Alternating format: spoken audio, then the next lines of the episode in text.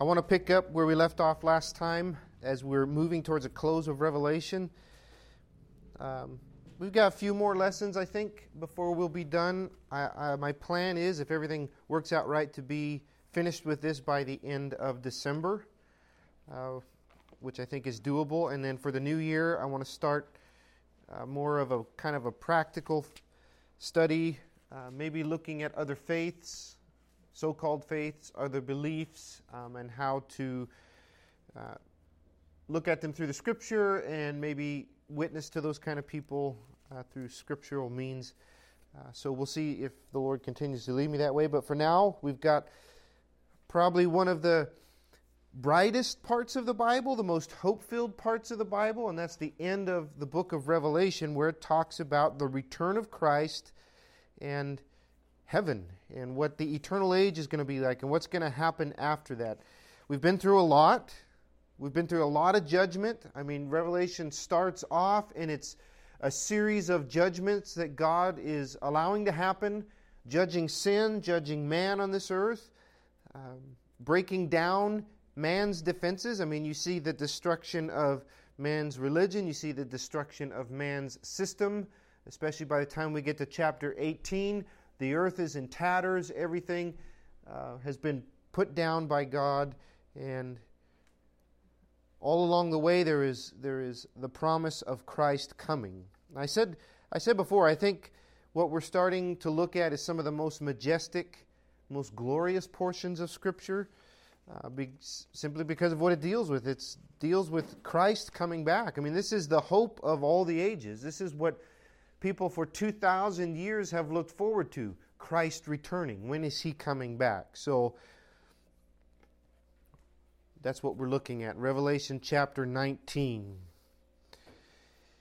As you read through Revelation, you're going to see there's, there's periods of praise in heaven. There's, there's chapters along the way that just record praise going on in heaven.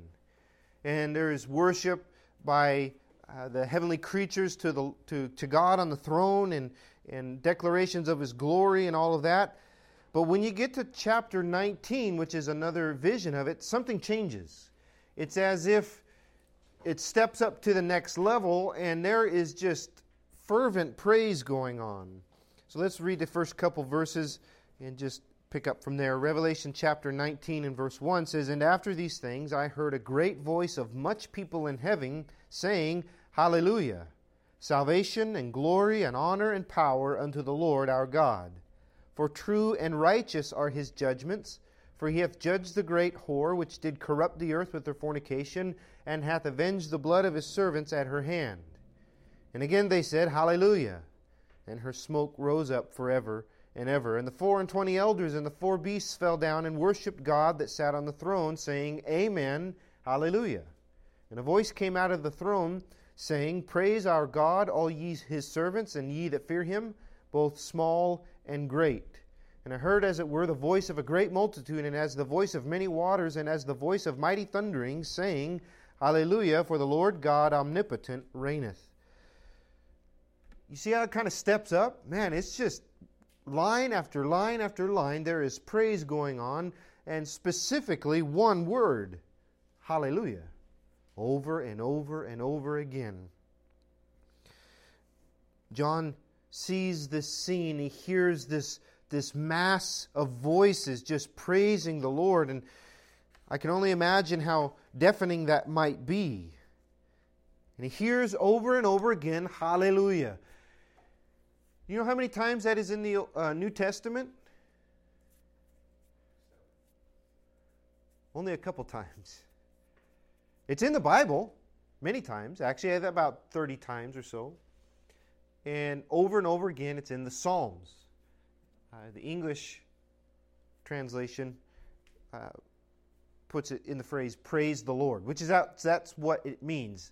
Hallelujah means praise God, praise ye the Lord. So it translates it there, and many Psalms begin and end with that phrase, uh, especially in some of the, uh, the latter part of the Psalms. It's not found anywhere in the New Testament except for right here.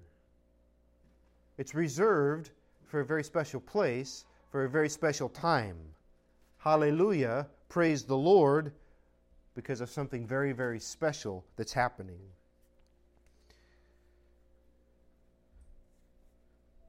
Notice what they say Salvation is yours, verse 1. Glory is yours. Honor and power is yours. Hallelujah. Praise Him. All of these things are yours and yours alone. So we know salvation comes from nobody else, and God has all the power and all the glory and all the honor. They keep praising Him by saying different things. True and righteous are His judgments. Your judgments are true and right. Why? Because they have corrupted the earth. He has judged the great whore which did corrupt the earth with her fornication. So when God steps in and judges, the people in heaven are saying, right on. It's about time, is, is a sense that you could put it. And I don't know about you, that sometimes is where my heart is at. Lord, it's time for your judgment, and your judgment is going to be right because not only have they corrupted your earth and your creation with sin, but they've shed the blood of your servants. Right? That's in verse 2. He hath avenged the blood of his servants at her hand. That phrase kind of rings bittersweet in our ears because we know it's right, and sometimes we even look for it. We're longing for the judgment of God. God, take care of the problem. End this. I'm tired of all the blasphemy. I'm tired of all the people that hate your word and that hate you and go against it and that are ruining everything. Do you feel like that sometimes? Yeah, we do. So it kind of rings sweet in our ears, like, yeah, right on. There's coming a day when God's going to put it all down.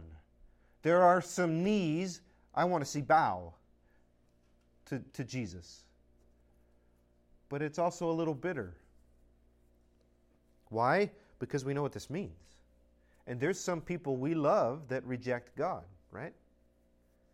And that are opposed against Him and that will face His judgment, which by the way, is why we never stop witnessing, because we know passages like this.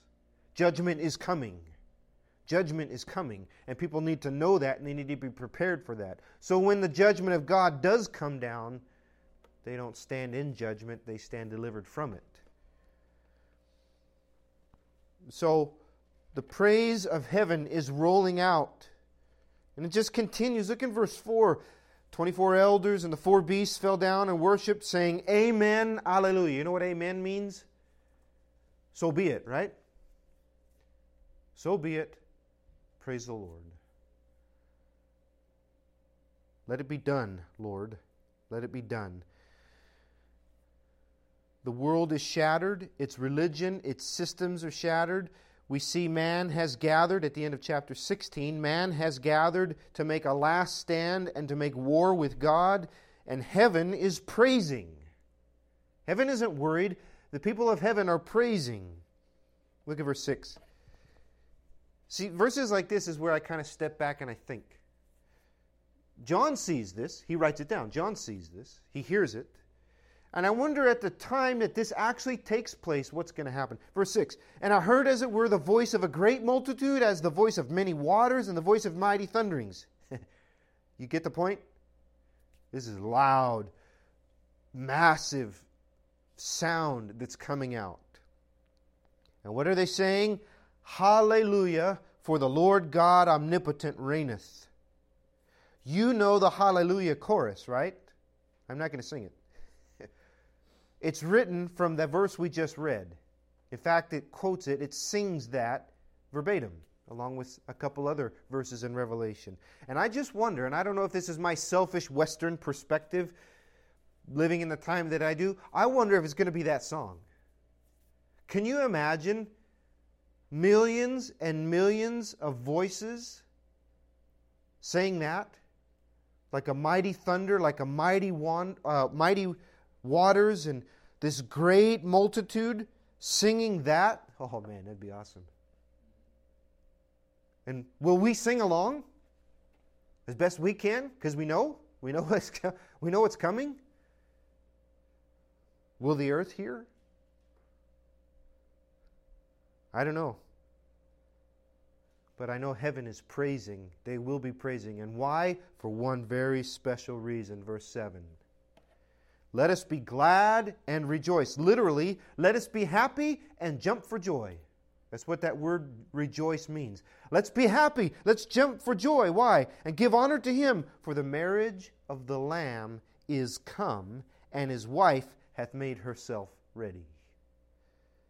The marriage is come. Notice it didn't say has come. Is come. There's a difference. If it has come, it would already take place. But it is come. It means it happens here. Does it? Many translations do. And I prefer, of course, you know, I prefer the authorized version. The marriage of the Lamb is come. This is the point and time where it takes place. Because some will look at that and say, well, yeah, it had come. That's why they've been rejoicing because it happened in chapter 4. No, chapter 19. Boom, this is it. The, the marriage is come. It is here. Like right here at this point. And it is here because He is here and all of heaven is rejoicing. With this verse, in verse 7, we begin to look at the return of Jesus. Again, the, the hope, that's the blessed hope that we're looking for, right? When Jesus returns. We want to see Him, we want to be with Him. That's what faith is all about. I'm waiting to see Jesus, to be with Him. I believe in Him. I, I, I, go to be with Him when I pass from this life, and I'm waiting to see Him, hopefully with these eyes, if these events take place in my lifetime. So you can imagine what kind of hope this should bring. And I love how God relates it. Because every one of you just read that, and something clicked in your mind. The marriage of the Lamb has come. I love how God does that. He could have used a lot of different words, right?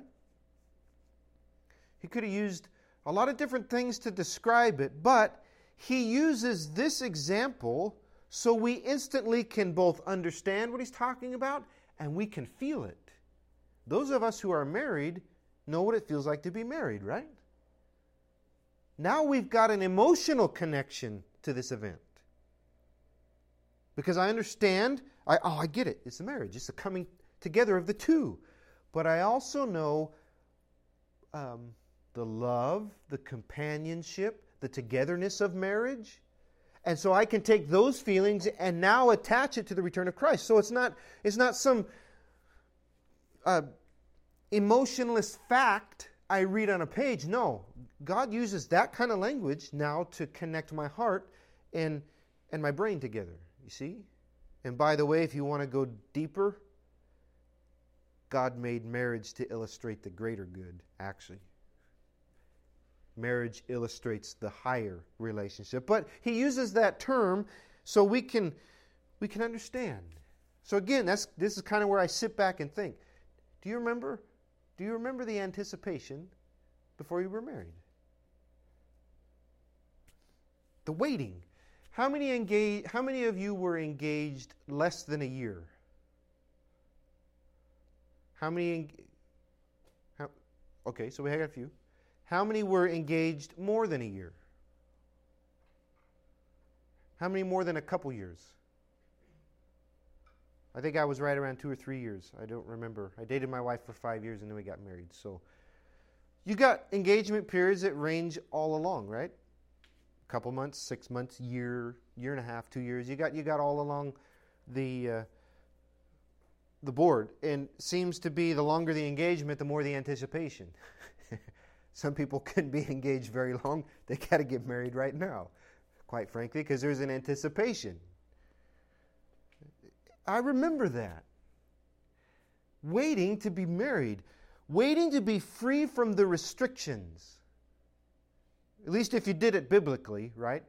Which is kind of getting rare and few and far and in between, but there was some things that were reserved for marriage and I wanted those. I wanted the restrictions gone and I wanted the freedom when I could finally spend the rest of my life with my spouse.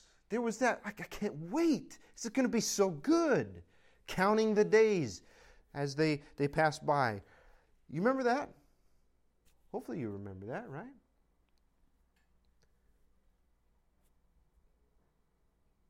And then that day came and then we're free. We start our life together, and that's probably one of my favorite parts of marriage is just being around my wife. Being able to, to, to go to bed together or to sit at the table together. The companionship that we have, the connectedness. That's one of the sweetest parts of marriage, one of the deepest parts of marriage. And I, I, I remember when I was finally free to do that. It's going to be the same way with Christ. Do you understand? We should be anticipating that day when we see Him, and there's going to be a day finally when we are free to be with Him. Have you ever thought about that? Have you ever taken time to ponder that? What it's going to be like to be in the presence of Jesus forever. The one who died for you.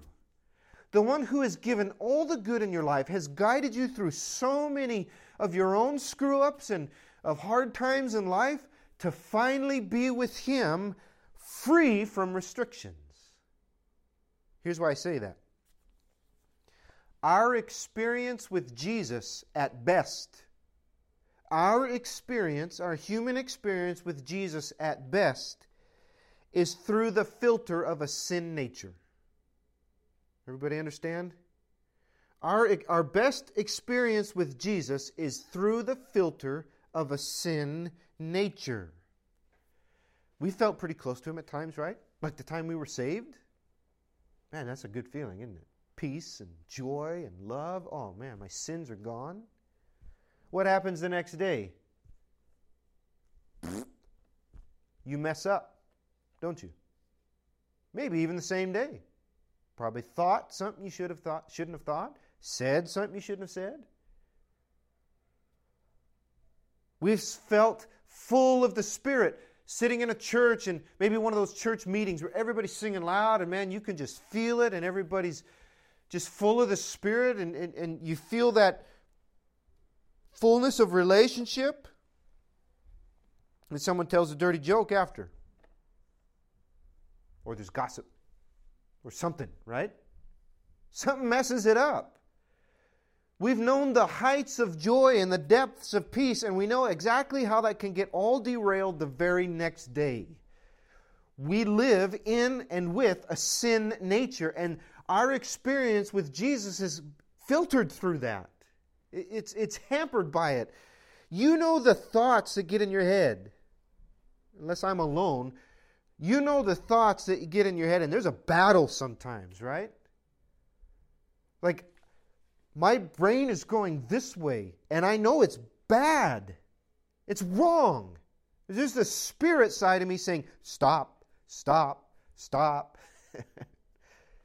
and here's me like a dog pulling on a leash that won't stop going the other way. I hate when my dog does that. You're just walking along and you know, there's something to smell over there, something to smell over here. That's the sin nature. We're going along with God just fine, and here's a sin nature, our own mind, our own heart, our own sinful flesh pulling us over here, pulling us over there. That's what we deal with. It's a daily battle. My thoughts or the intents of my heart, the emotions even that can plague us sometimes. Sometimes I wish I could just shut that stuff off. Just stop. Why, why do I get why do I gotta go there when I know I shouldn't? Why do I gotta say this thing when I know I shouldn't, right? We all know the battle. It's a battle. We battle our own failings. We battle our own our own sin.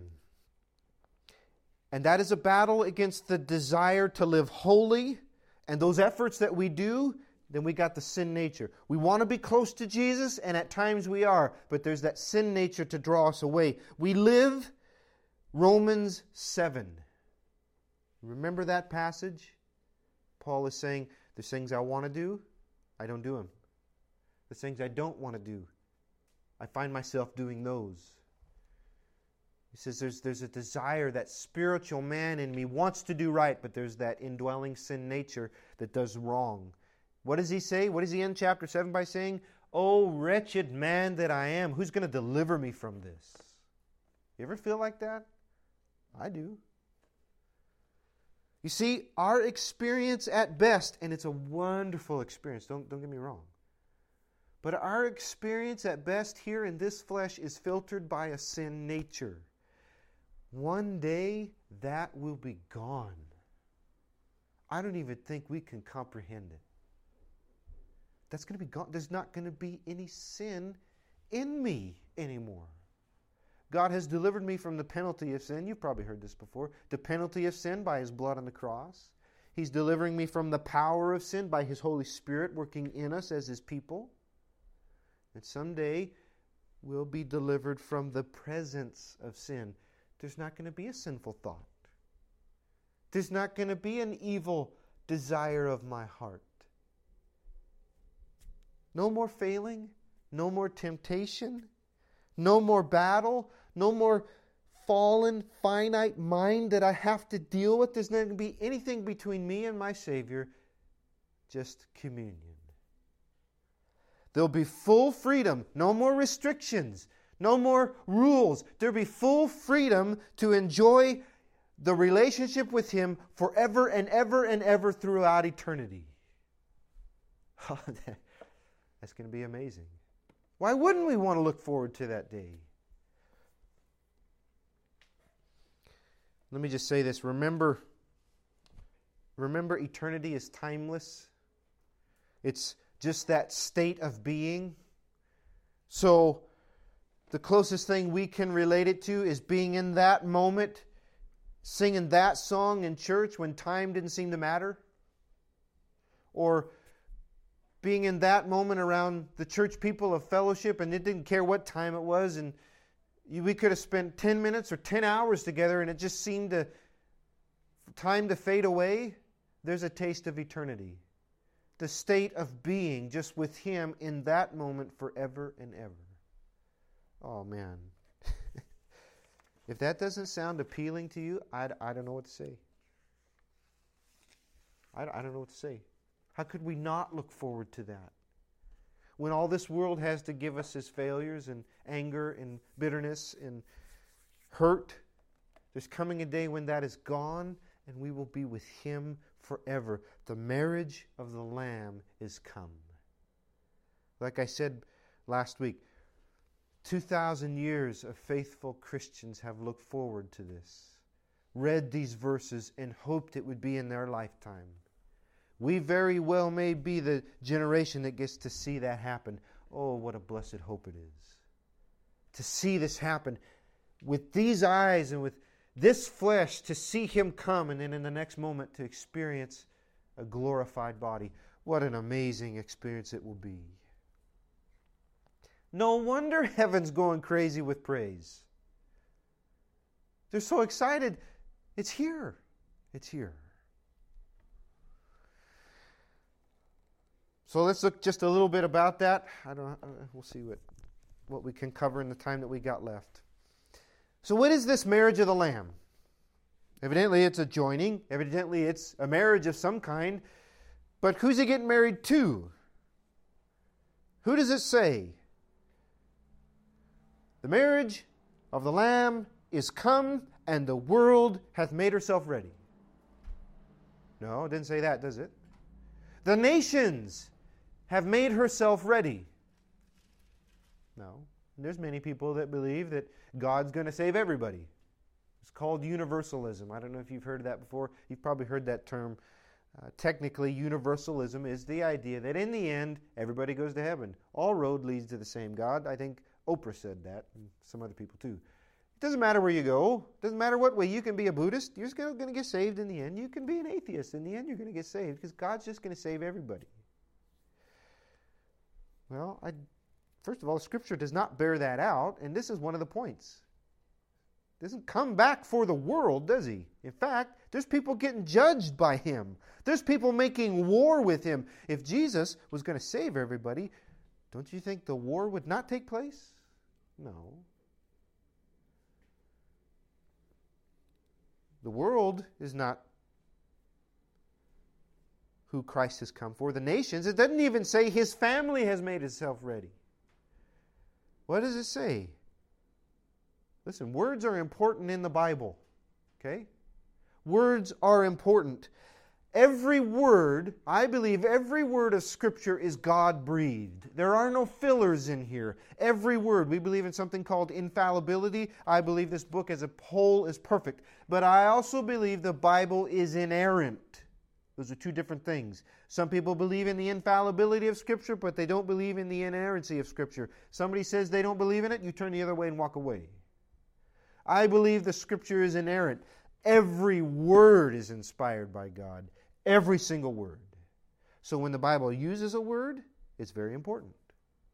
There's a reason it doesn't say world or nations or family. It says wife.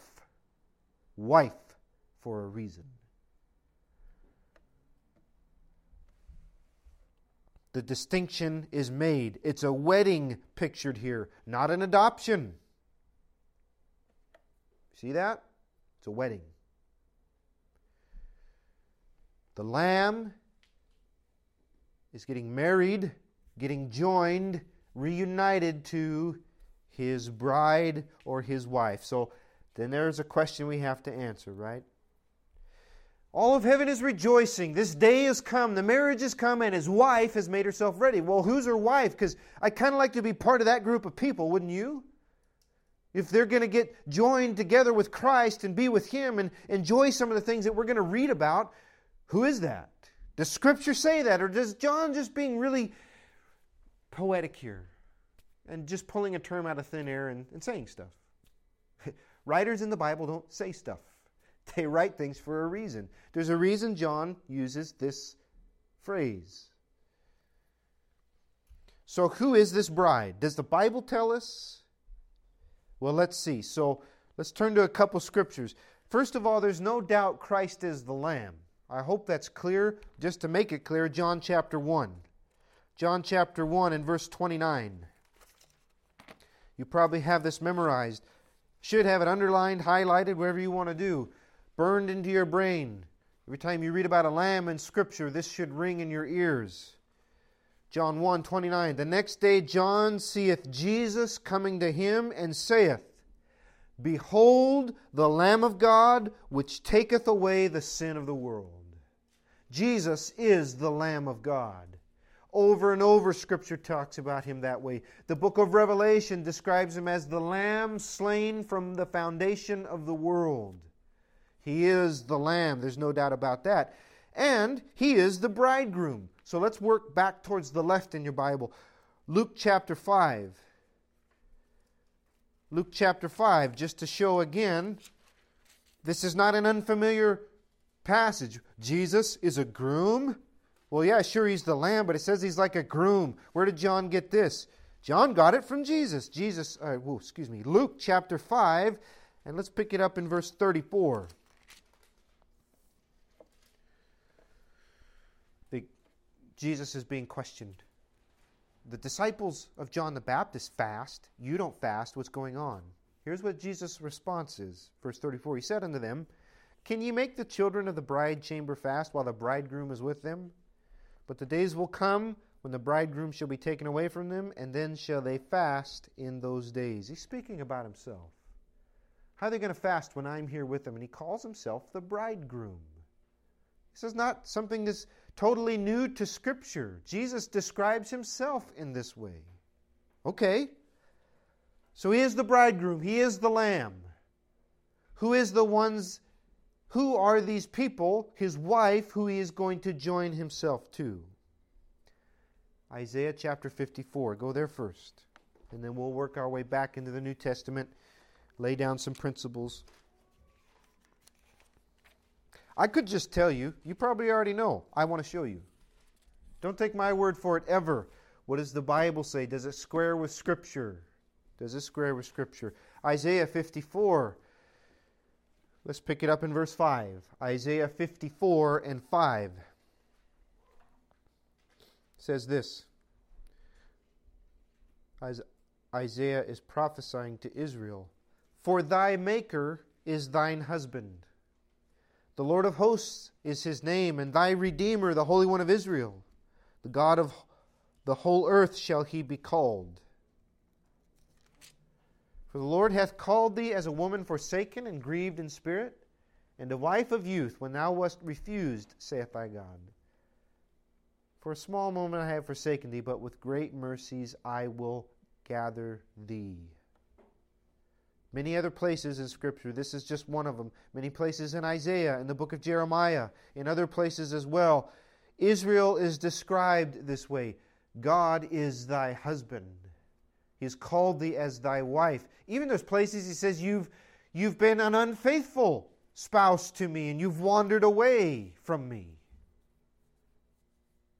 Israel is described as his bride. And so is somebody else, his church.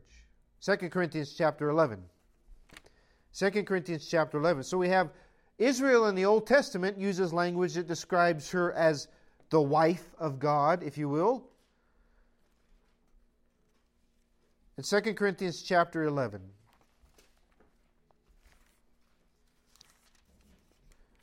In verse 2, Paul says something here as he writes to the church at Corinth.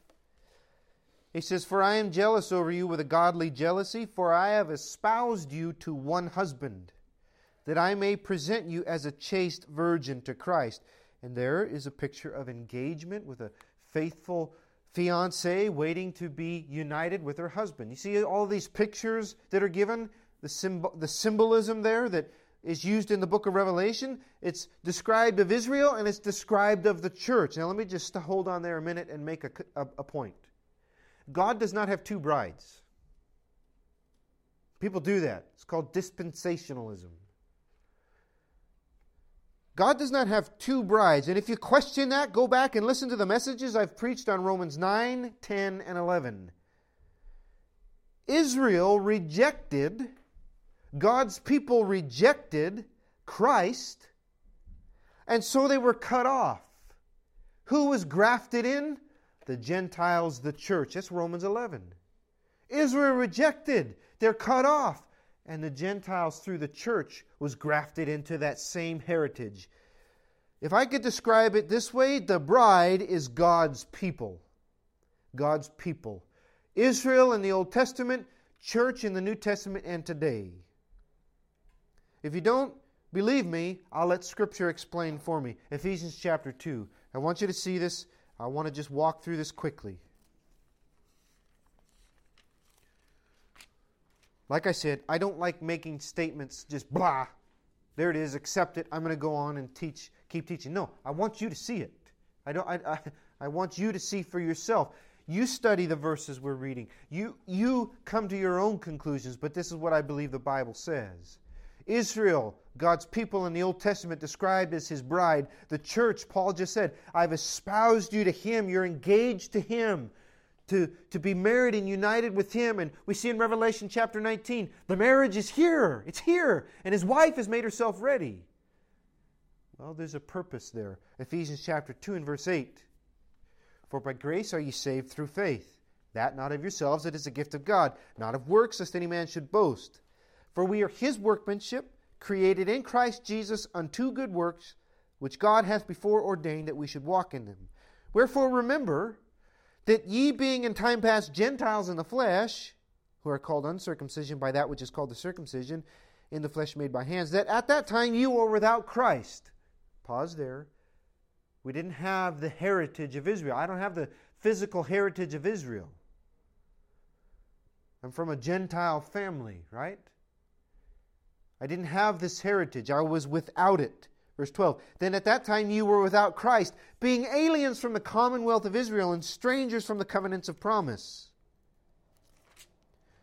Having no hope and without God in the world. Verse 13. But now, in Christ Jesus, ye who were sometimes were far off are made nigh by the blood of Christ. The blood of Christ has done something for me. It has purchased my redemption, and it has brought me close now and into the family of God. For he is our peace, who hath made both one. What's both? Jew, Gentile, Israel, the church.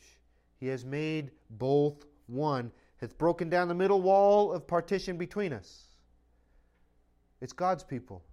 It flows together seamlessly in Christ. Israel to the church.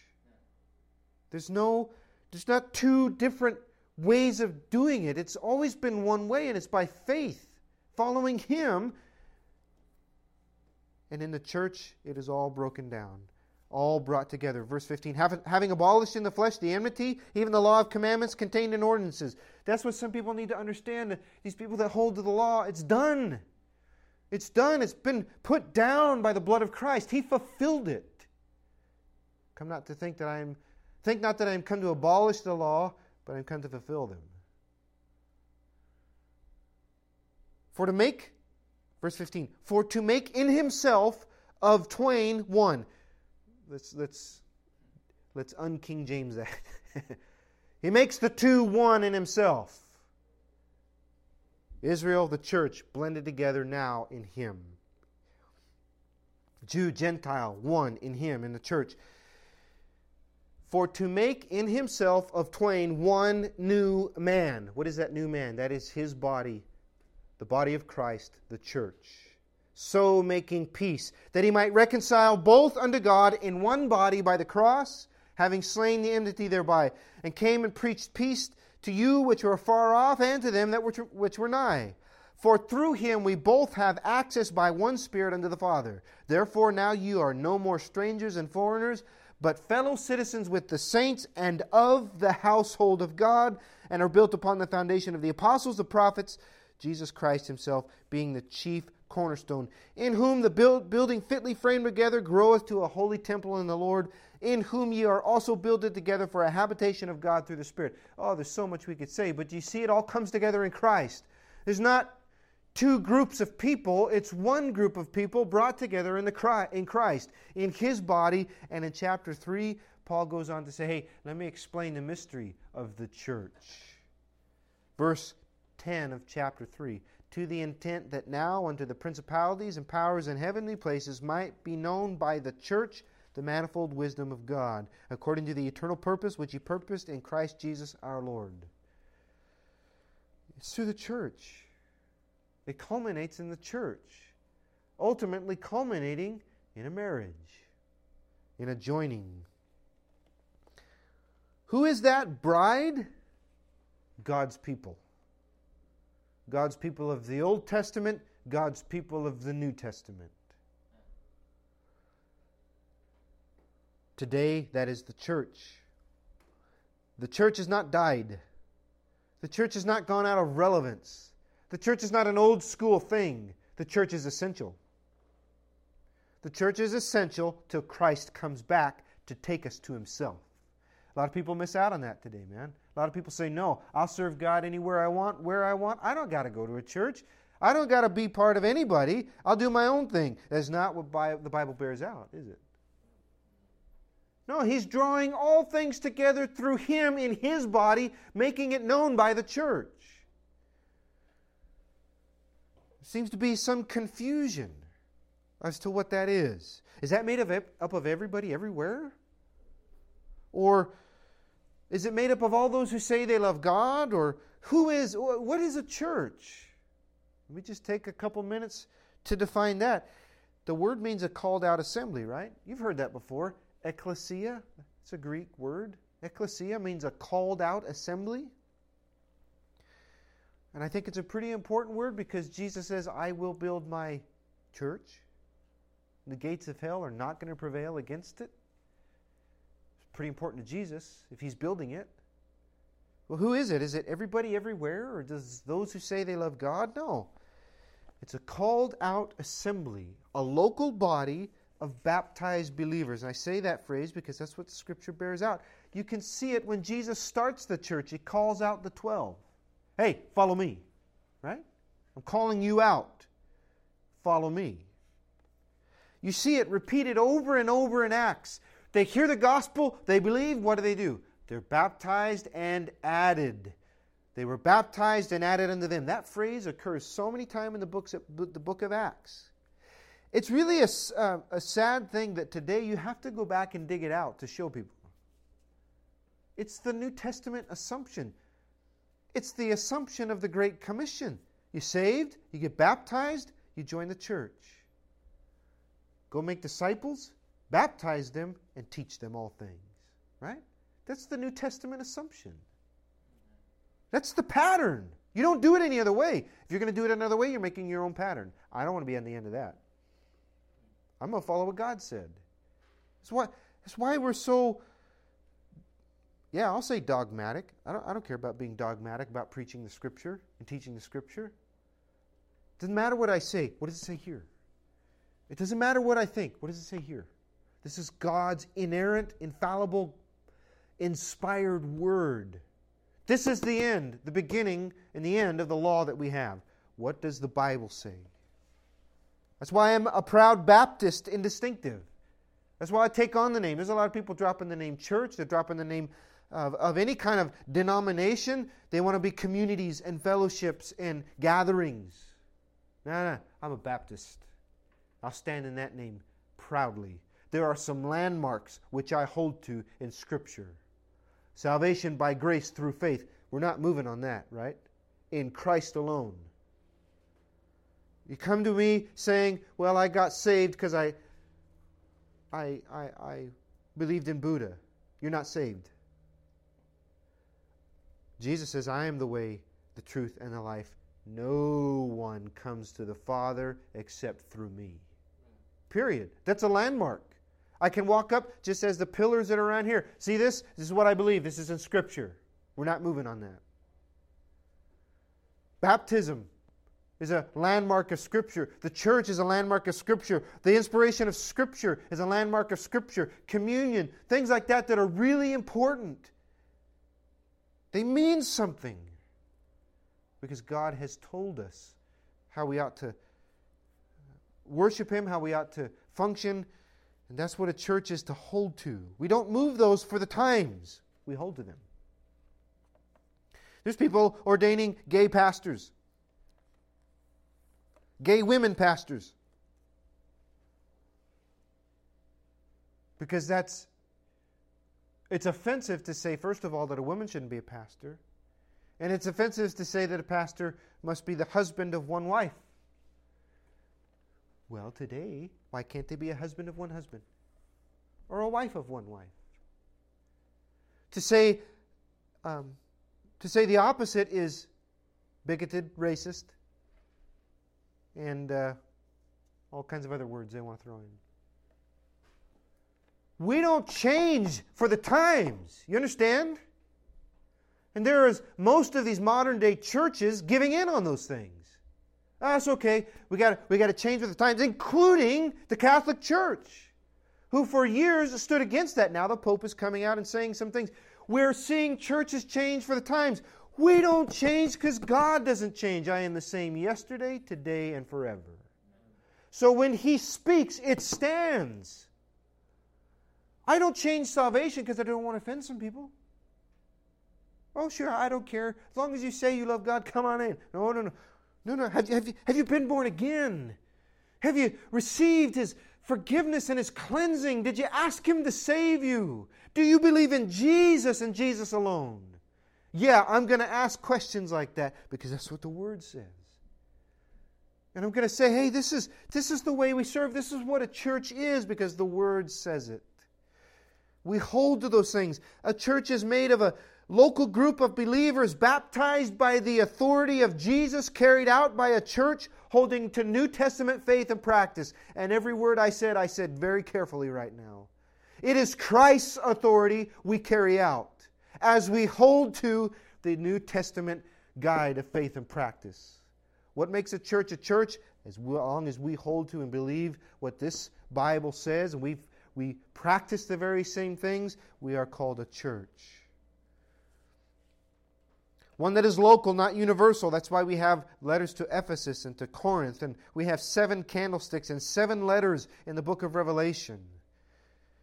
That's who she is. The local New Testament church, God's people. I want to end with this. There's a lot of information. Probably you already knew it. You're probably saying, duh. Well, there's some people who don't. There's some people who don't understand it. Why, why we're so dogmatic about it, and why, when it comes to the end, he says, hey, his wife has made herself ready. Well, who's his wife? The whole world? No. Everybody who's saved? No. Because there's people who say, I will never join a church and I will never submit to scriptural baptism. I've had people say that to my face. But the Bible speaks very clearly about some things. Ephesians 5. You're already in Ephesians, Ephesians 5. Look at the symbolism here. It's not me who's saying these things, it's God. Revelation, oh, uh, excuse me, Ephesians chapter 5 and verse 22. Wives, submit to your excuse me. Wives, submit yourselves unto your own husbands as unto the Lord, for the husband is the head of the wife, even as look at the picture that's being drawn now. The husband is the head of the wife, even as Christ is the head of the church. You see the correlations there? You see the same language being used? John didn't pull this out anywhere. He knows what he's talking about. And he is the Savior of the body. Therefore, as the church is subject unto Christ, now we're flipping back to the, the symbolism, so let the wives be to their own husbands in everything. Husbands, love your wives, even as, here we go, spiritual uh, uh, reality, even as Christ loved the church and gave himself for it.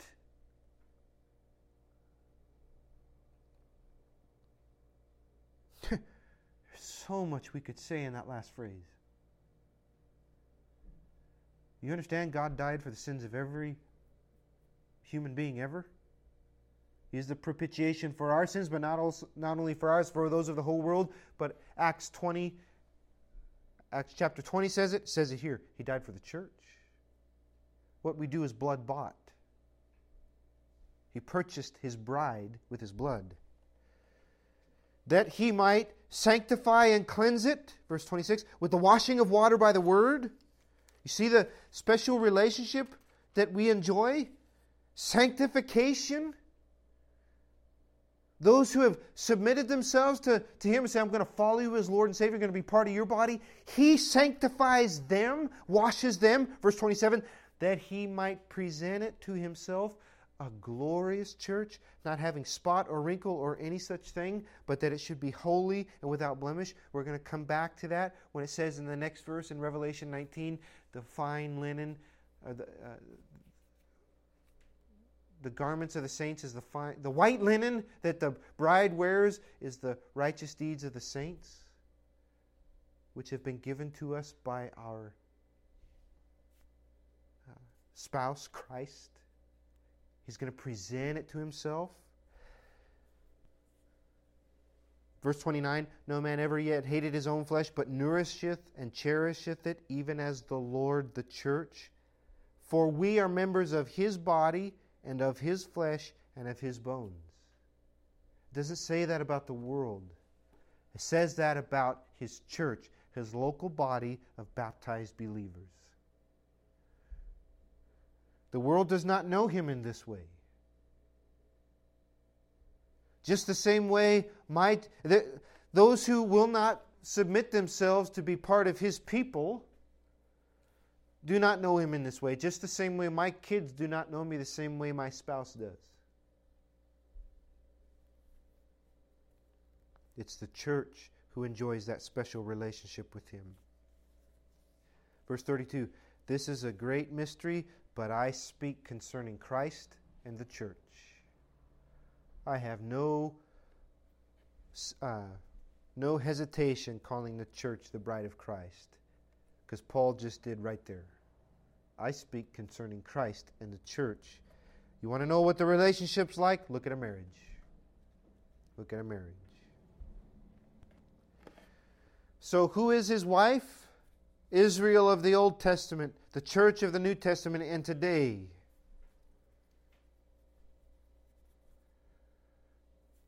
There's a special day coming for her when we will be united with Christ. The trump of God shall sound, the dead in Christ shall rise first. Then we who are alive shall be caught up in the air to be with Him to meet him in the air and to be with him forever. Oh, man. That's what happens here when we are finally united with him. So we'll talk a little bit about more about that next week. Probably finish up uh, some things it says about fine linen, about what it means to be righteous, because there's a call to be righteous. There's a call to be faithful to Him, just like we're faithful in a marriage. There's a call to be faithful to Him and then we'll move on to his actual return. What happens then, and then what happens thereafter. We'll spend some time with that. So I pray it's been helpful. Pray it's caused you to think about some things, and I pray it's a blessing.